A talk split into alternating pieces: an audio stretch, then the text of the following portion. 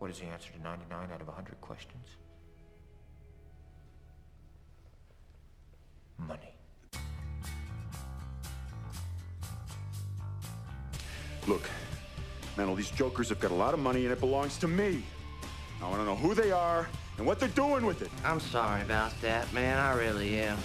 Money does bad things to people. There ain't no excuse for it.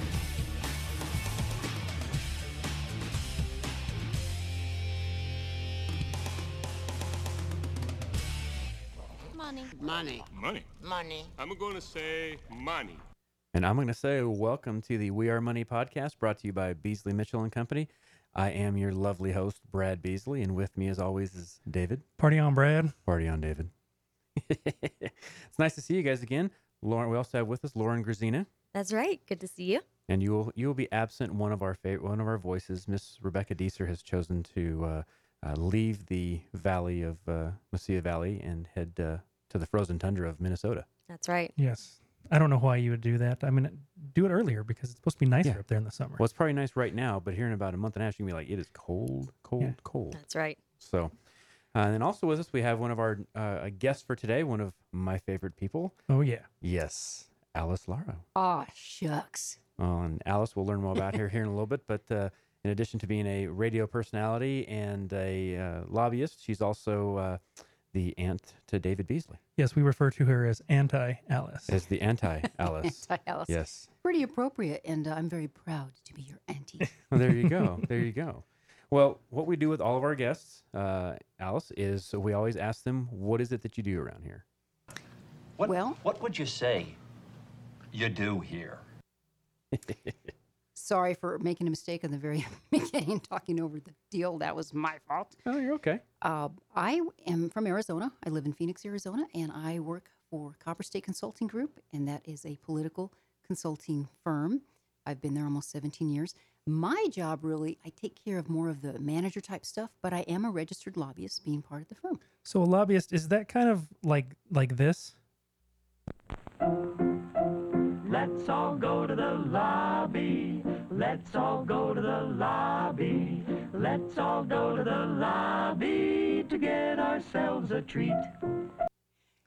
Is is, is that what it's about? Well, you know, that's perfectly appropriate that you play that because, as many people maybe know already, but that's how they got their name because uh, these guys want to influence the political leaders. So they'd wait in the lobby, waiting to catch them as they'd come in to Oh, really? do their lawmaking. That's Yes, that's why it became lobbyists. That's what they called them, lobbyists. Well, that's interesting. That's Yeah. you learn something new every day. That's how I got the name John. now we know. Oh, well, that's good. That's good. Well, then I was named after those little wacky clips that kind of spread open in the middle. So Oh. I don't know, Lauren. I got nothing for you. on that I don't know either. Well, that's, you know, when you start talking about lobbyists and all that stuff, I mean, what typically? I mean, I know you can't, con, you know, talk about who your clients are, but what kind of groups typically do lobbyists or like yourself represent? Well, actually, um, your audience is welcome to go to copperstate.net and you can see a lot of our clients. We, uh, and a lobbyist, to explain it, this is the best explanation my boss, Stan Barnes, the owner, has, is someone who solves political problems. Okay. And we lobby at the state level for Arizona. Different kinds of clients. We have from a photo radar client that we have Okay. to education, and a lot of ours is energy. So Okay. solar energy, electrical energy, power plants, things like that. So this would be if if there was a bill or if there was some type of concern that your industry group would have, you would go lobby for or against a specific law or or, or just inform them, you know, of what's going on. Exactly. So let's say you're the client and you you know a law's coming up you hate. You do mm-hmm. not want that to pass or want to be influencing the legislators, then you might hire us to do that. Or maybe it's the opposite. Maybe you really want something to pass and then you would come either way. It's anti or pro. It just depends. And a, a lot of times too the the other end of the political consulting realm is once in a while we don't really do too many pardon me too many uh, campaigns Mm-hmm. but once in a while we will do and, and consult on campaigns. My boss has a lot of history on that. So is there really such a thing as political capital? Oh, absolutely. absolutely. And that's, you know, that's that's a really good question because I think a lot of times as a lobbyist, you have to figure out should I spend it now or is, am I not going to spend it? And that's part of it. I mean, you can give all the wonderful advice in the world to your client, but they still don't have to take it. Right. and they still get to blame you because they're paying you. Yeah, don't we know that? yeah, yeah, you guys know that firsthand.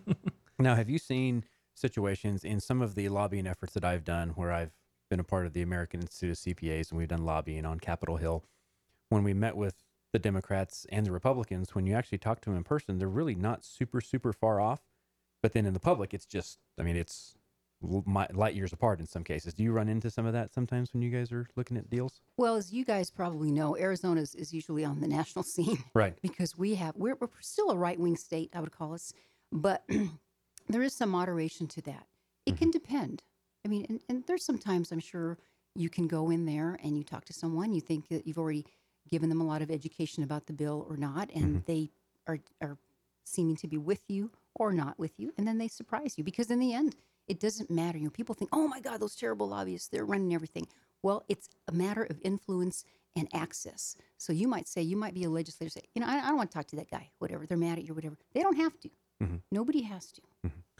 Now the the lobbyist, you can't, you know, despite of what you see like on the movie, the distinguished gentleman, and that, I mean, you're not actually paying to, you know, you're not providing anything except information and that to the, the the the vote the um The legislature. legislature. And, and I'm glad you brought that up too, because, and this is what I do. You have to file in Arizona every quarter and also one at the end of the year. Any expenses, like if I, if you're a legislator and I take you to lunch, I've got to keep track of that. If it's over 20 bucks, it's a different form. It's, it's really, you guys would appreciate it because you're accountants, CPAs and attorneys. And it's, it's tedious. I hate it. That's the worst part of my job. I hate it. But what's good about it is it's, it's kind of a full disclosure thing. If you do a special event, and all that. But you don't pay. And yeah, your job is to educate that person, give them information, of course, how you want them to be influenced. But they hmm. do provide a service. Some people say, "Oh, you don't need them." Well, think about all the bills that go through. I don't know. You, I don't know how long you guys stay in session. We're in session until about the end of April. Hundreds of bills, and a lot of times you don't have time to sit through. They have some of them have assistants that do that for them. So if you get a really good lobbyist, like my boss, I think he's the best in the state, Stan Barnes. He will give you a little synopsis on what you need to know and be able to answer questions. They serve a good purpose. Yeah, we're so in New Mexico. Basically, we have a 30-day session, which is a budget-only session, and then every other year we have a 60-day session, which is they can introduce things outside of the budget.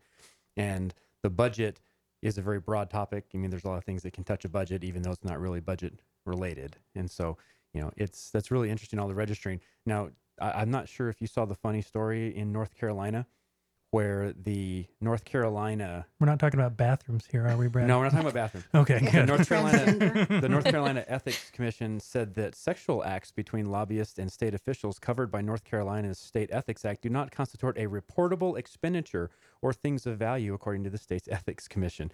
Friday. So I, I thought that was really interesting. I've seen that and before. and You're making that up, Brad. No, this is actually from W R A R A L in uh, in North Carolina. This is actually a a uh, I'm looking at write it on online, and I actually talked about that. That uh, Wow. But try- it- they're- Interesting. I think they were trying to hang a congressman on not re- properly reporting like gifts received or something like that on some type of thing, and and I, so I thought that was really funny. Just You know, so you know. interestingly enough, I just heard in North Carolina they were doing something also in the schools where you couldn't tell if your kid wanted to be a transgender. Speaking about the transgender, so there must be something going on in North Carolina. Sounds like a pretty happening place, apparently. Yeah, right. Sounds like they're really bored and have all these wacky Yeah. things, wacky things to Can think you of. imagine if you had to fully disclose all the sexual acts going on? Lobbyists. I don't know. I might need another pen here. So how do you about value right on the that? back of that. Full disclosure, man. Wow. Yeah, I, I think there was full disclosure, and that was the problem. yeah, that's right. That's great. Not very many clothes. yeah. so, so I get asked a lot by my by my clients, Alice. Um, you know, at what point should they look at uh, a lobbyist or being part of a group that has a good lobby with them? Because a lot of times they're small businesses or whatever, but I still feel that they need to understand the political situation so that when a bill comes up, that they're they're available. For instance, our state society of CPAs, we have lobbyists on retainer, and we might go a whole two or three sessions without ever having to make a phone call. But then we then when something happens, boom, we have to make that call. Is that a good scenario for people? And that happens, you know, because you do have clients because you don't know from day to day what could happen, what pops, pops up in this modern world. Mm-hmm. And so a retainer can be a good idea. There are some that, you know, maybe they don't think they have anything to worry about. They don't, s- and that's part of the job too of the lobbyists. They're watching everything. They know the influential people and they can call and I say, you know what, this particular bills coming up, so you may want to do this or let's get ready for it. So it just depends on the business and what you want. So, as a lobbyist, if you're trying to affect legislation when once somebody's been elected, how do you play that during an election cycle? Because if you're, I mean, if you don't know what side to be on, but you don't know who's going to get elected and who's going to be in there, I mean, you don't want to rock the boat and then you have no power if it comes in. How how does that I tell you what, play? that's a, the best question because I don't know how my boss does it. You know, we are, and, and it's not a secret, we are a conservative firm, so we kind of we lean right. However, you have to be able to have a very good, stellar reputation, so both sides will talk to you, and that's where you stand out because there are some that aren't smart enough maybe to do that. Mm-hmm. But you have to be honest and, and truthful, you know. And again, here's the reputation lobbyists. We're, like the used car dealers, you know. Well, no, not if you're a good one mm-hmm. because there's especially in today's world you can go and you can look things up there's nothing's really private anymore here it's mm-hmm. really not Yeah, I remember when one of the things I remember back uh, several years ago at our state CPA society, we had the discussion because we had Susana Martinez and Diane Denish running, and it was actually a neck and neck race. And our lobbyist came to us and said, "We we don't know who's going to go, but so we need to make donations on both sides to make sure we, you know, at least have appeased both sides, just because we don't know who's going to win in those and kind of and scenarios." some of them do that to it's kind of like protection they make little small donations and that way like you say they don't appear to be favoring one Right. over the other but i think really the bottom line is because a lot of you know stan's been in business for a very long time they understand politically where he comes from Mm-hmm. but they can trust him because he knows he's the real deal and if if they didn't man he'd hear about it well, that's fantastic. This is this has been interesting. Anybody got any other questions for? No, so the only thing I would have is is would you equate the um the atmosphere in the legislature in Arizona more like House of Cards or more like Distinguished Gentlemen or what would it be? Or Barnum and Bailey's? Yeah. Gosh, you know what? Probably the Barnum and Bailey. I, I want to tell you though, when I first started, I've been there for 17 years, and it was pretty clear cut who was on what side and everything. And as my boss described, it used to be like attorneys. Maybe you can do this. They'd go and they tried things, but afterwards they were all still friends. There's a little bit more animosity that goes on there, and they're watching things. So you know, you got to be sharp about it. That's all. nice. okay. Well, once again, thank you very much, uh, Alice Lara from uh, Copper State Consulting Group. Uh, once again, thank you very much. Thank you so much, you guys. I just, you know, you're you're my favorite nephews. Oh, That's it. nice. nice. Out of the 12. Well, that's great. my favorite broadcasting nephews. I better put a Mm. disclaimer on there. Yeah, and I- and I also want to uh, put a little plug in there for for the uh, show that Alice hosts in in Arizona, Chips and Salsa show, which Thank you want to tell us how that's available? You know what? You can go to Chips and Salsa Show. That's chips, letter N, salsashow.com, and you can find out all about us. And I want to plug you, Mr. David Beasley, because you actually wrote our theme music. Wow, you're multi, you're so talented. I David. am so talented. That's you don't even realize it. Well, no, I realize it every time my parents say who their favorite child is. Wow. every single time. Your Every favorite time. talented child. Yeah. Disclaimers. Right. well, speaking of uh, favorite children, uh, my favorite segment is uh, coming up, which is if Brad ruled the world.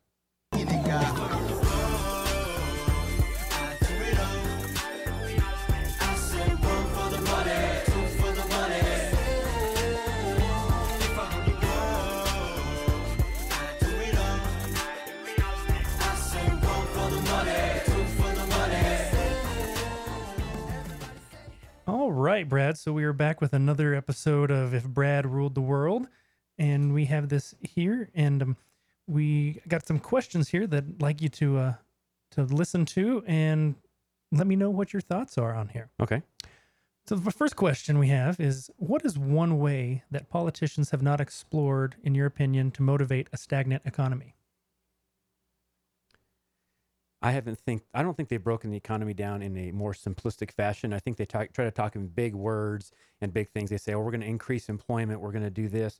Well, let's get back to what the basics of increasing our economy is, which means making stuff that we can sell to other places and bring money into our economy. You know, so let's get back to those types of services, whether it's services or manufacturing. I think they tend to use a lot of big words to try to sound really intelligent about the economy, but I think they need to break it down into very simplistic terms of we need money from other places to come into our economy. Yeah, so printing money usually doesn't work, from what I understand. Well, especially on your own printer, that's a felony. Yes. great, great. Second question. If you could change the type of medals given out at the Olympics instead of gold, silver, and bronze, Mhm. what would they be? Okay, so instead of gold, silver, and bronze. Okay, I think that uh, I would go with for number for the the third place uh, person. I think I would go with lava rock. Lava Rock, okay. Yeah, just because it's kind of fun. It's kind of fun, and it's really not that important. Kind of like getting a bronze medal. It's like congratulations, you number three. We need Mhm. somebody else to stand on this on this box with us, because so it so it evened itself out, right? Um, you know, I th- actually think that they should make um, platinum for silver. Oh. That'd be kind of nice, right? Platinum. Wow. Platinum, yes. Kind of heavy, wouldn't it? Well, it would be kind of heavy, but you know, I mean, So would the rock, I guess. yeah, Well, so would yeah. lava. Right? Depending on how big these metals are. I mean, Mhm. you know, you could make them proportionate. Uh, and I think for the gold medals, I mean, why not just give diamonds? I mean, is diamond a Yes. medal? Diamond. I like That that. can be a metal. Yes, talk about bling. Yes. You know, I mean, they have bling. I mean, might as well. You know, I, that's what I think. Nice. Yeah. Well, if, maybe if we have an Olympic like in Africa or something, they have the diamond mines. I mean, they can make that happen. Oh, that's true. It'd just be a nice big rock. Yeah. Yes. Oh, that's good. Just a big hunk. All right. Um, should businesses be allowed to donate to campaigns? oh, that's interesting. The old Citizens United. Citizens discussion. United, right here. Okay, so should businesses be able to donate to campaigns? You know, honestly, I really feel that because there's so many, there's so much government regulation of businesses. It's the same kind of discussion of, of voting rights a little bit in this case because what you have is a they can pass legislation on my business, and my business has almost no say in what's going on. And so, to the extent I think that people can donate to uh, within regular uh, regulatory limits, I believe that uh, uh, businesses should be able to. But of course, that goes against my whole philosophy that we really should have publicly funded elections and just see how good people can manage their money, as opposed to having. Yeah, you say Yeah, give that- everybody a certain amount and Yeah. see how well you can spend it. That's how well you can manage the economy, the, the budget. I Could I be a that'd perfect. Medici and just weigh in here? I think Yeah. that yes. Feel free to weigh in anytime. Full weighing in now Yes. at 115 pounds. I uh, I think that anybody should do it, but full disclosure. So whatever little business you have, and but full disclosure. Mhm. It's America, freedom. Right. Well, because there's you know, and there's a lot of different stuff. I think that it just it gets there's so many different things. Like one of the examples we had here in Las Cruces was a scenario where there was a lot of regulation the city was trying to put on, and so the mayoral and city council elections are very, very important to what's going on within our firm. However, at that time, only one of our four partners actually lived in the city and was able to vote on the on the issues. Yeah, that's As- actually a big thing in Las is, Cruces. is a yeah. big thing because majority of people, a lot of people that in nice neighborhoods live outside in the county, but can't vote on stuff that's going on with their businesses in the city. So it's it's it's an interesting concept. Yeah. Next question Should online or text voting be allowed in our political process? Oh, absolutely. We should have Ryan Seacrest uh, give out the next presidential deal. I mean, I think it should. If American Idol can get everybody to vote, I mean, come on, we should be able to do this. This would be great. This would be great. Think about all the money Verizon and AT and T would make if we could just have text messaging for the presidential stuff. But so, so, so, so, so we're getting a thumbs down here from our guest. Okay, full All right. disclosure again. I keep using that phrase. Okay, poll tax. I I know you're gonna hate- get poll tax. I hate early balloting. Right. I would like to go totally old school. You want us to go horse and buggy to Yeah. the to the polls? Like dip your dip your finger like in a, in a purple thing to say that I voted or something. ink. Uh-huh. Well, unless you have something that prevents you from being there on voting day. You- Sometimes there's, you know, issues, you're overseas or whatever. But something could happen the day before, the hour before you vote. And you should have full that full time as a candidate to give get out all that information and then make your decision that day. Right. Because I, I- and there's there's more element, there's more of a, a chance for fraud. So I'm, you know, sorry, but I have to give a thumbs down. well, then one- the online and texting would actually work well because you could just open up the online What if somebody online hacked texting into at it? that. What if somebody hacks into it now? Well, that's true. That's true. Mhm. Yeah. Well, except, yeah, it's you know, I, I w- it seems to me with all this technology that there should be a better way to increase a voter turnout and b increase the accuracy and uh, security of the elections. You know, but it seems like we keep wanting to kind of dumb it back down to okay, no, same deal. We're going to go old school. But it seems like with technology, we should be able to come up with something, right? Yeah, I mean, just for example, in in the last two elections, we've gone to look at the going to vote, and I have seen both my deceased grandparents' name on the roster there. Oh, well, wow. so you hit on the voter fraud. you need to clean up those rolls. And you're, you're absolutely right. There's so much more that needs to be done. I understand in Texas, I don't know still the deal, but you go and it's you, you it requires ID. You have to do that. Mm-hmm. But this is a very precious thing. So whatever it takes, technology or anything, to make that vote, this is private and your vote. Nobody else should have access to that. Oh, absolutely, absolutely. Yeah. Great. Well, kind of jumping away from the political thing just for a little bit. Brad, we took a nice little vacation down to Disney World, and they have those wonderful ID bands, which everything is loaded onto it, include everything: your food, your your credit card, room, everything. Mhm. Should we work as a society to get that everywhere? I love the idea. I love the idea of not having to carry a wallet. I can have my little ID band that has a PIN number on it that I don't give to anybody. Um, of course, now that my aunt Alice is on our deal, everybody knows what my mother's maiden name is now. So You gotta change that. Yeah, we're gonna have to work on changing that one. But no, if you had a PIN number, and then now you could go and you click on it, and you you know doop, and and you press that stuff. I I, I thought it was very convenient. Yes, there's the, the cyber stuff and all the other things that could happen, but man, that was so convenient. If you know when you think of some of this stuff, like okay, all right, well I don't have my driver's license with me. Well, no, just literally scan my little bar here, and that's my driver's license. Or you know, here's my insurance. It's all Mhm. right here. Like everything's on this little deal Your medical history. my medical history the medical history would be huge so that you just pull up and think you know here's brad's medical history you know Absolutely. Should it be on your body though, in case someone steals that little card? it might be it might be fun A nose ring. yeah Right yeah. on. There nose you go. ring or we could just Yeah. get it tattooed we just start That- getting that's what Lauren's is for. That's actually. right. Oh. it's- you can- Surprise. it's actually a usb drive It's USB drive. Yeah. a limited Beasley drive. booger. Notice you said booger and I said Beasley. That's interesting. yeah, there's about the same thing. All right. So got one here, Brad.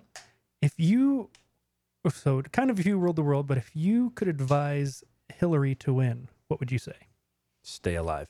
Just don't like just just keep breathing because you're good. I mean I, I don't see a scenario where even though i may not agree with it i don't see a scenario where in, a short of hillary coming out and saying that i love to club baby seals that that that she can that she can lose. I mean but of course there's all this other back history that's coming out. You have the deal that came out today about the the uh, uh, some of the other emails with the Clinton, the guy with the Clinton Foundation that was getting jobs and all this stuff. It's all kind of intertwined. So I mean, there's some of that that really could bring her down. But I mean, if she can just kind of hold serve, so to speak, from a sports reference, I, I, it's going to be hard. I think. Any any comments? Well, I'd like to ask you a quick question because there's there are so many things that aren't coming out in the media. Right. And I know you're kind of a news and media junkie like I am. Sure. If more information would come out, and do I dare say body count? Yeah. There's just so many associations there. Right. Uh, so you think that would make a difference? You know, you guys are of the young younger age, so you know where you get most of your information. Social media. Even I get that now. Believe it or Mm-hmm. not, as old as I am. Would that could that make a difference? Because there is absolutely no way I will vote for her. Obviously, full disclosure, Republican. I think one problem is in and feel free to jump in here, Lauren. Um, I think in the society right now, it's almost seen as forbidden to change your views or to be influenced. It's it's either shows as like a sign of weakness to be able to think about something and say, "Oh, that's a good point." You know, I'd like to think about that. No, you have to be set in your. You're either left or right. You're either you know pro or against. I mean, there's nothing, and it, and it really seems like a, a thing of weakness to say, "Hmm, well." I don't like that. Maybe I'm going to vote for this person now. It it seems like you, mean have to be set. thinking? Yeah. Thinking and thought processes. Mhm. That's pretty sad for our society, isn't it? Yeah. Mhm. To, I mean, why should you be set immediately? I agree with that completely. I have several friends who I know um, support Hillary, and I feel like if I approach them with, you know, these new stories that are coming out, they would just fire back with some reason of, you know, why that isn't true, or make some type of justification instead of really looking into the matter. And you know, I never have a problem b- if you give me some facts because believe it or not, I have changed my mind. Even though I'm conservative, your mind can be changed. Mhm. And go see Hillary's America. Yeah, that's which nobody wants anybody to see. Yeah. And then on the other side, Brad, besides getting stronger hair gel, how would you advise Trump to win? Well, see, Trump has a little bit of the same issue that, that I do. I wish that email would have a sarcastic font to it that you could just say this font is sarcastic font. So when I say something in sarcasm, it's just a font. It's just That's you know I'm being a, I'm idea. being a smartass. Yep. I've proposed a backwards slant font. backwards so slant? backwards italics. That's what I Oh, that's propose good. for. Nice. Okay, Batalics. Yeah. Ma- ma- Batalics. Oh, but, Yeah, and that, that would be the sarcasm Beasley. font. So it's kind of like you're shouting if it's capitals, Mhm. and if it's backwards slanted, it's you know this is supposed to be Yeah. funny. Well, and, and and that's what's interesting is that you know it's um, there. There's a lot of things that he says that he is being sarcastic in a, but it's the same way that a lot of times we use sarcasm to get our point across.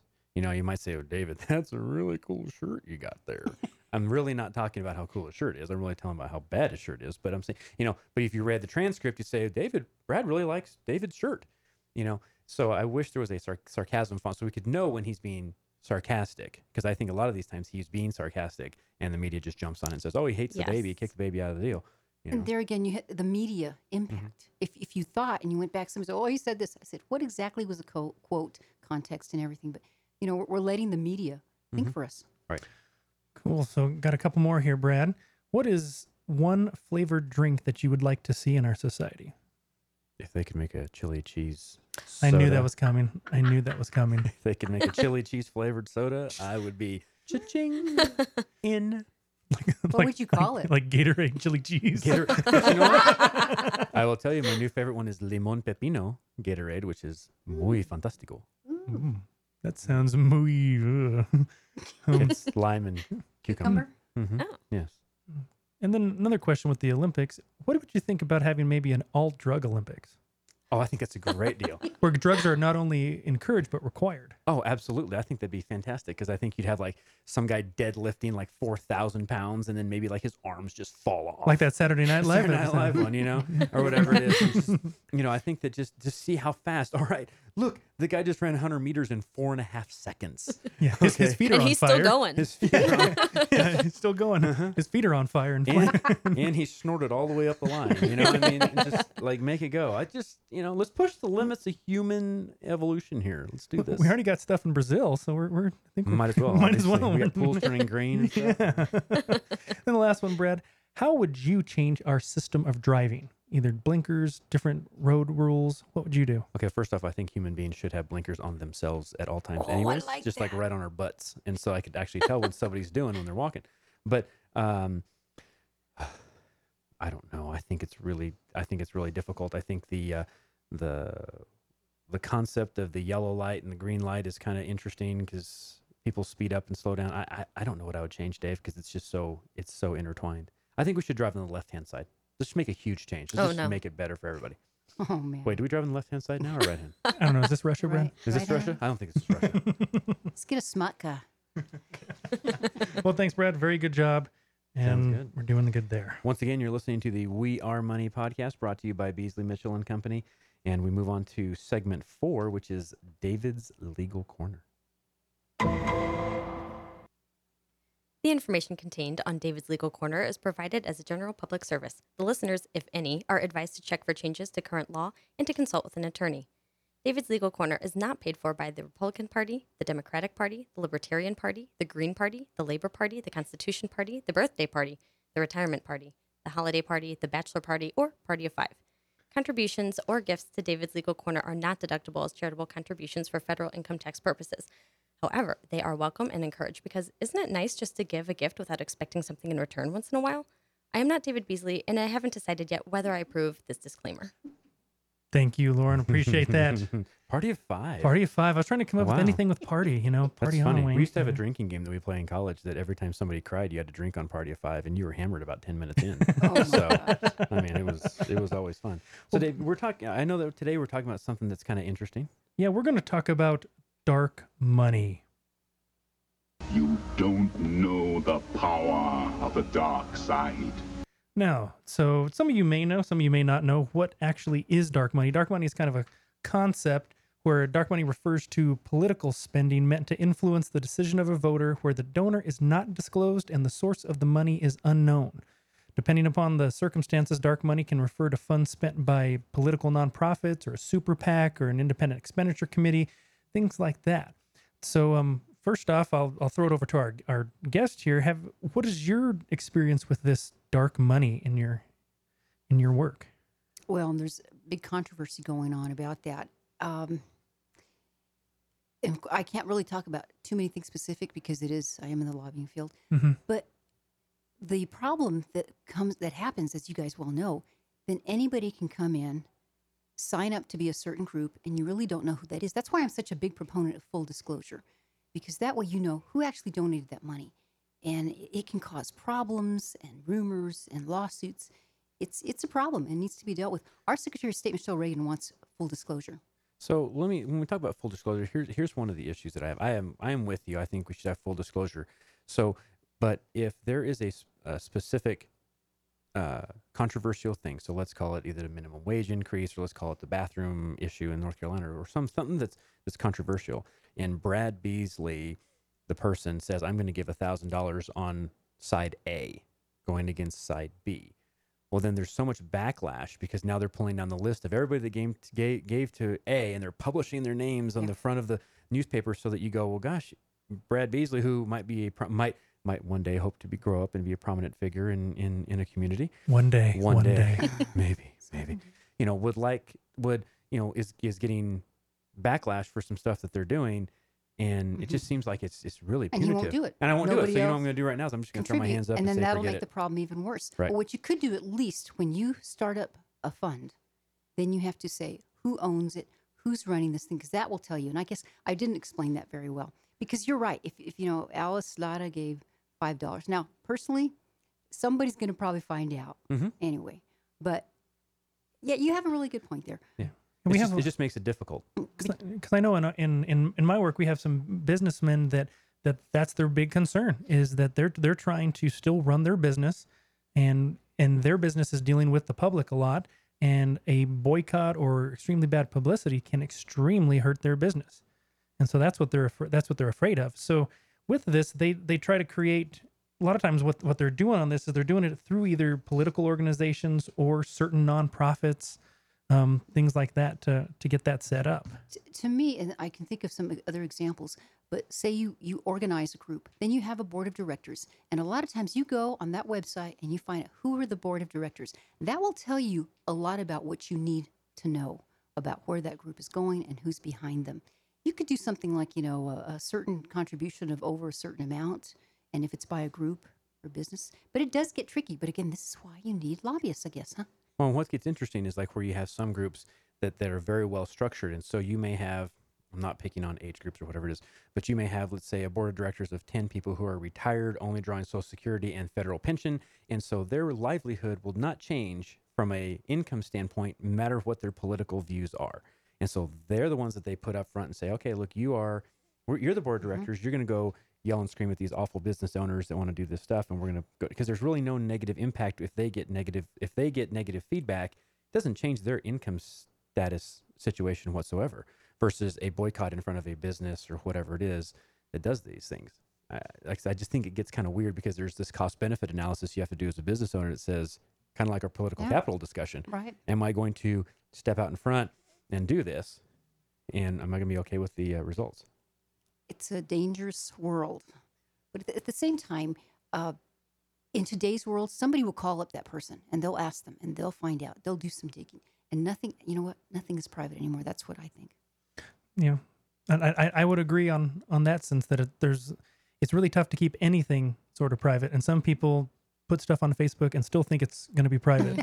How'd you Um, know about that? How'd you know about that? Well, you posted it everywhere and took pictures and all that to, to do that. So that's an interesting thing. And um, you know, if you if you have any questions on that, we'd be glad to glad to help you on that. We are now going to move on to our movie hero tax slash political question for today.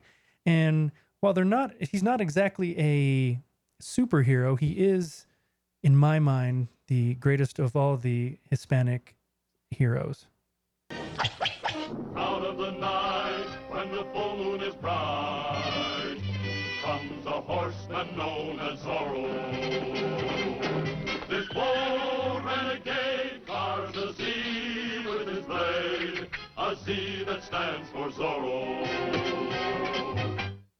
So that's Zorro. Brad, if you want to give us a little bit of za- background, uh, who is Zorro? So Zorro was a uh, uh, California nobleman who, at night, fought for the, the rights of the people. He was he donned his black cape and he had his horse. Uh, I forget his horse's name now. Darn it. Um, but he had a horse and he rode through the villages and he saved people and it was just uh, all fantastic. And David, did you know that uh, Zorro is actually Spanish for the fox?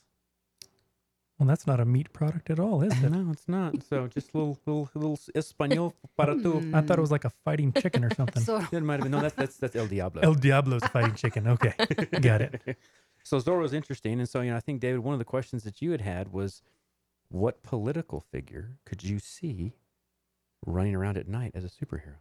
Yeah, well, I mean, the obvious choice is Schwarzenegger. I mean, obvious there, but that's Well, but we've yeah. seen we've actually seen him as a superhero Right. running around. So, I mean, the ones that I'd kind of like to see, um, you know, I think like um, Kucinich. Kucinich. Yeah. Okay. Yeah, I'd, I'd like to see him because no one would suspect him. He would just like sneak in, sneak out. And sneak in, sneak out. Yeah. That's that'd be interesting. So let's see, who else could you have? Um, well, we'd have Sus- could we have Susana Martinez as the pizza throwing hero, pizza person? Sorry, that's you bad not like the Noid from, from Right, yes, like the Noid from Domino's. Yes, a little bad pizza joke for for New Mexico. Sorry, Susana, that's funny. No, that's just you know that's what you always think about. What can these guys do at night? You look at all these, you know, this guy, this guy in Zorro, he was a nobleman, Mhm. uh, Don De La Vega. Don de la Vega. Either Antonio de Banderas or uh, the original. Do you know who the original was? I should, but I cannot think of their name. Guy Williams. Oh, Guy Williams, isn't he the Lost in Space guy? Yeah, he was also. played That's one of the right. first You're Zorros. right. So he wasn't even Espanol. No, he wasn't even Spanish. Now Williams. the question is, was Zorro Spanish or is he Mexican? Because he was in California, but at the time when stuff At the came time? bang- at the time, yes, Or yes, was- Mr. Kosh, At tea time? at the time. Or was he half like the original Spanish and came over here and Mhm. hung out with Indians? I don't know. Mm. Christina, what do you think about political figures that could be superheroes at night? You know, I kind of went a different uh, a direction with this as Okay. I was I was trying to match a superhero with a political figure. Oh, I like to hear Um, this. Yeah. So I wouldn't say I am well versed in the superhero We're, we're working arena. on that. We're we are on working that. on that. We're I, girls. w- We are. Yeah, and you know, I have decided that I will watch all of the superhero movies. I don't think I have seen one. Okay. Just so Just talk to our listeners know. guest last time, Robert, and he'll get you hooked up Exactly. with all that. He's got 'em Exactly. all- he's I've got got 'em all on homework his- to do. Got him on his iPad. Um, but I heard that Hawkeye Okay. is a superhero that people think is maybe a little irrelevant. That he people think he can't really do too much. He's not that important. Shoot- um, he shoots a bow and arrow. But but he does save lives. I have heard. hmm In the same sense, uh, Gary Johnson. A lot of people think that he will not be able to win this upcoming election. Right. But I do think that there is a chance he gives people the option to cast their vote for someone as opposed to casting a vote against someone. Because he's pro legalization nationwide of, of uh, marijuana. Marijuana, Yeah. I think yes. he's offering an option for Mhm. a lot of people. Like you say, they so don't too. know or I'm not going to vote, so they're going to vote for him. Exactly. See, I would kind of equate him with Green Lantern because Green, Lan- Green Green, Lantern, Green, Green. Lantern could kind of like he could just create things out of energy, but it really wouldn't do very much. So like he's like creating his political capital, but it's not gonna do much. Right. yeah. He's like, look at this. What is that for? I don't know. What does it do? I have no I have idea. no idea. I have no idea. Well, you know, I think that. Uh, what about you, Alice? You know, David was telling about this, and I was thinking about I was a Cruz person, Mhm. and I was thinking about underdog Cruz because he kind of Yeah. is soft. You know, nobody really knows. He has a little bit of a nasally voice, Mhm. but he has done a lot of good political infighting. So yeah, dress him Yeah. up in underdog costume. So do you think Cruz would have would have made it with uh without Trump coming in here? Do you think he would have taken it over, or do you think? I mean, I know he ended up being second, but It's a very good question. I, of course, would have liked to have seen that. Um, the problem, and I even kind of hesitated supporting him at first, is because I know there's the other side who would bring up his question of eligibility. Mm-hmm. But He's Canadian. He, yeah, he's born in Canada. Yeah, that didn't matter with Take the fifth off, eh? president. So Yeah. what does it matter now? but clearly he had everything the Republicans were, well, the uh, grassroots Republicans were, were mad about. He was doing that to fight against the elite. But evidently it wasn't strong enough. I think, as I've heard people say, they want someone to go in there with a baseball bat and just clean it up, be a Clint Eastwood about it, and Mm-hmm. clean up because people are mad, and not just on the Republican side, on both sides. Right. Hmm. That's Well, always great. good. Well, that's always fun. Like I said, we always like the, the Zorro. That's a good spawned a good discussion and tied in with political stuff. So now we're going to our new segment. Segment number six is what grinds Grzina's gears?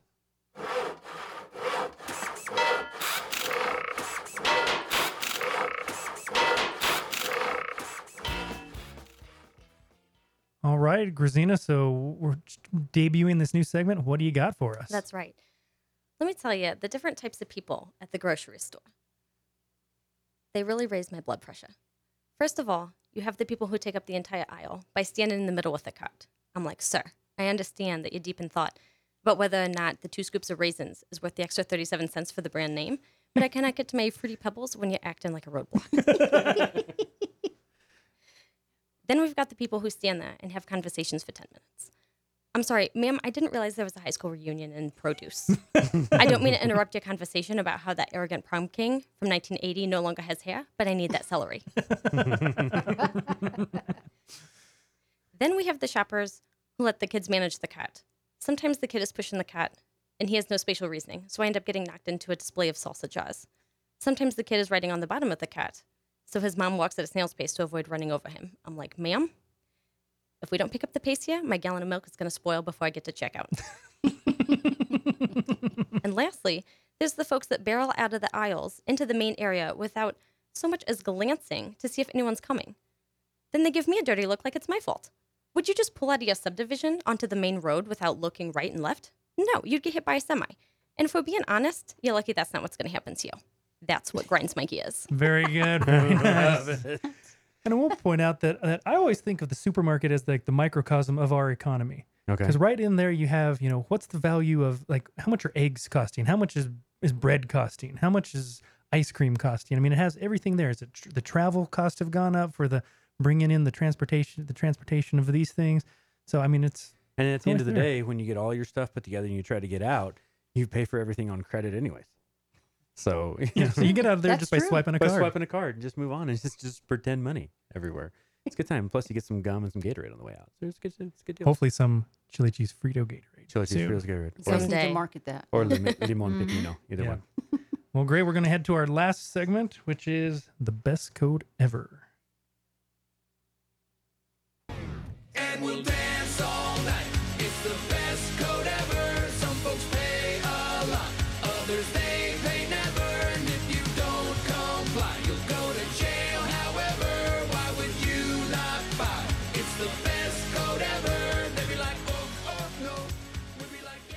All right. So our last one here, we have uh, uh, our best code ever. I have three sets of three questions on each of these. Two of these taxes are true.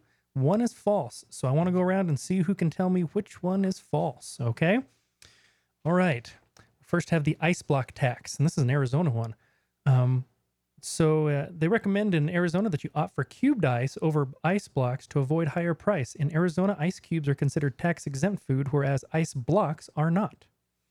There's the peanut oil tax in Georgia, the U.S. largest, the U.S.'s largest peanut producer. They impose a five cent tax on imported peanut oil from any out, and it says any outside of the state, but apparently it's mostly from China. Then there's the salt tax, where there is a three percent severance tax on all salt produced from land or water in Mississippi. Which one is false? Bradley. I'm gonna go with the salt tax. Wow. And you know, it's interesting because I love this segment because, and it's really hard. I'll tell you why. Because being in the lobbyist business, anything's possible. Any dang law is possible. I'm just going to, because I'm from Arizona, I'm going to say the ice block tax is false. Lauren. That ice block tax. Ooh, the peanut oil one I made up. Really? The ice blocks one is there because in ice in in Arizona the ice cubes are considered a, a food, but the ice blocks are not. I should know. At that. So wow. Is that yeah. a new law? Nope, it's it's It's not? no. So it's a thing there. You Well, when to was the last time you bought a block of ice? I mean, Seriously. 1963 or four with the ice box. I've never Yeah. bought one. Yeah. I know of. it's, it's always melted before you get it out the door. yeah, that's true. I've bought a block of water. All right. Oh, you got me. I should have strategically been thinking of that. So, I'm a blockhead now. I'm sorry. I was just remembering one of the scenarios where where where somebody had uh, asked us to put together um, yeah, get some water and we put the ice in the water and they said no you can't we, we want regular water we don't want ice in the water and it's like well, we'll just wait a Just few wait a minutes few and add water and they're, like, and they're looking at us like we're crazy but oh god. All right. Well, then in the second set here, we have the Great Potato Tax. Maine imposes a six cent per hundred weight per hundred pound weight tax on all potatoes received, sold, or shipped in the state. Or there is the pumpkin tax, where in New Jersey, all pumpkins, even those painted as decorations, are tax free. Um, and then there's the drug tax stamp, where in Nebraska, all drug dealers must buy a, tamps, a s- tac, tax stamp to put on all illegal drugs. Not a tramp stamp, but a tax stamp on all illegal drugs. Well, we should have a tax on those too. yeah, we should have tax on those too. Yes, All right, so I'm gonna we'll have to back into that one. I'm gonna go with the drug dealer tax. Lauren, The pumpkin tax. You know, it's between those two because New Jersey, like, you know, tax free, that doesn't sound like them at Mhm. all, right? But a drug dealer tax, really? Okay, I'm going to go with Lauren on this.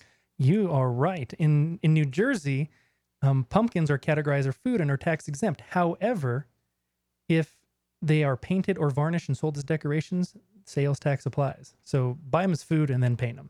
Save, Okay. Saves you a little bit of tax there. little free, free advice. I've always had trouble carving the canned pumpkins. Those Womp womp. Those are hard. that's really hard. But Actually, yeah. it's not very hard. Pretty yeah, soft. in Nebraska, they require you to have that that tax. So really, if they don't get you on possession of the drugs, they get you. Well, you don't have the correct tax. That's Wow. smart to do that. Yeah. Well, that's kind of like that. Remember, in, was it in Fargo where the guy had like, uh, you know, the movie Fargo, or no, it was some John Candy movie where he's driving across Canada and somebody had spray painted like "fu" on the side of his truck, and the and the the Mountie pulled him over and he says, "What's the problem?" Because you have to write that in French as well in Canada. Before you take off. you gotta have that. Let's see.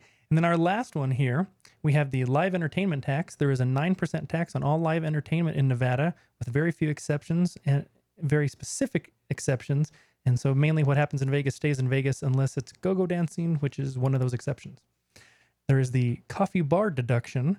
Earnings from artists who perform in coffee houses in Colorado, be it singing, poetry, or something else, are exempt from Colorado income tax so long as they are tips, they're not paid by the employer, and they do not exceed $5,000 annually. Then there is also the Cal rental tax breaks. In Florida, there is a greenbelt law that allows that allows farmers and ranchers to be at a lower rate, where now many property develops rent cows and put them on their property to while they're preparing their land for building. So, and apparently even Disney World has used this occasionally. Oh, interesting. Lauren, which one? Going with the go-go dancer tax. I hate to be like copying Lauren all the time, but I'm thinking, you know what? Uh, it, it sounds, yeah, because I think they'd have a higher tax actually. Oh, interesting. Well, I used to live in Nevada, and I actually uh, know about the LET tax. So uh, I'm going to go with the Cal rental tax. Ooh, I got you all on that one. It's the coffee bar deduction. Ah, coffee bar deduction. It- it's because it's Colorado. That's that's where I got you. Okay. Yeah, on man, there. I should have So- guessed that marijuana stuff. Yeah. Well, what's funny is that the LET tax is actually a really interesting tax in Nevada because it applies anywhere that people can see live entertainment. So they've actually had scenarios where you've had a bar that does not have to charge LET, but certain seats can look into another lounge that you could see the entertainment that's going No. on, and the state says oh. that is actually subject to to LET. And then also, if you don't have a sign that says all sales are subject to LET, then it's assumed that whatever you charge them is you add LET. That means the company's got to pay for it versus charging LET, and it's just a, it's it's kind of a gotcha tax. But you know, so that's why a lot of times you see the curtains that go up when it's entertainment or whatever it is to keep the uh, keep from having to pay that LET. And you see what he did, Lauren? He on purpose didn't go because he already knew. I think that's an unfair advantage. I just wanted you guys to have the chance to be wrong earlier. well, at least nobody in Vegas listening to us here has to pay that tax or anything because it'd exactly. be questionable if it's entertainment or not. well, sounds good. Well, everybody, thank you very much for joining us on this episode of the We Are Money podcast. Once again, I'm Brad Beasley. Thanks a lot to all of our guests, David and Lauren and, and Alice, and uh, we'll, we will see you all again next time.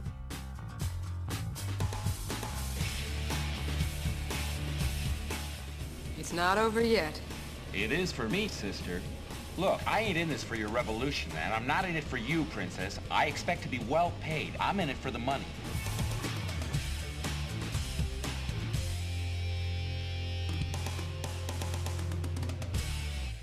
Money. Money. Money. Money. I'm going to say money.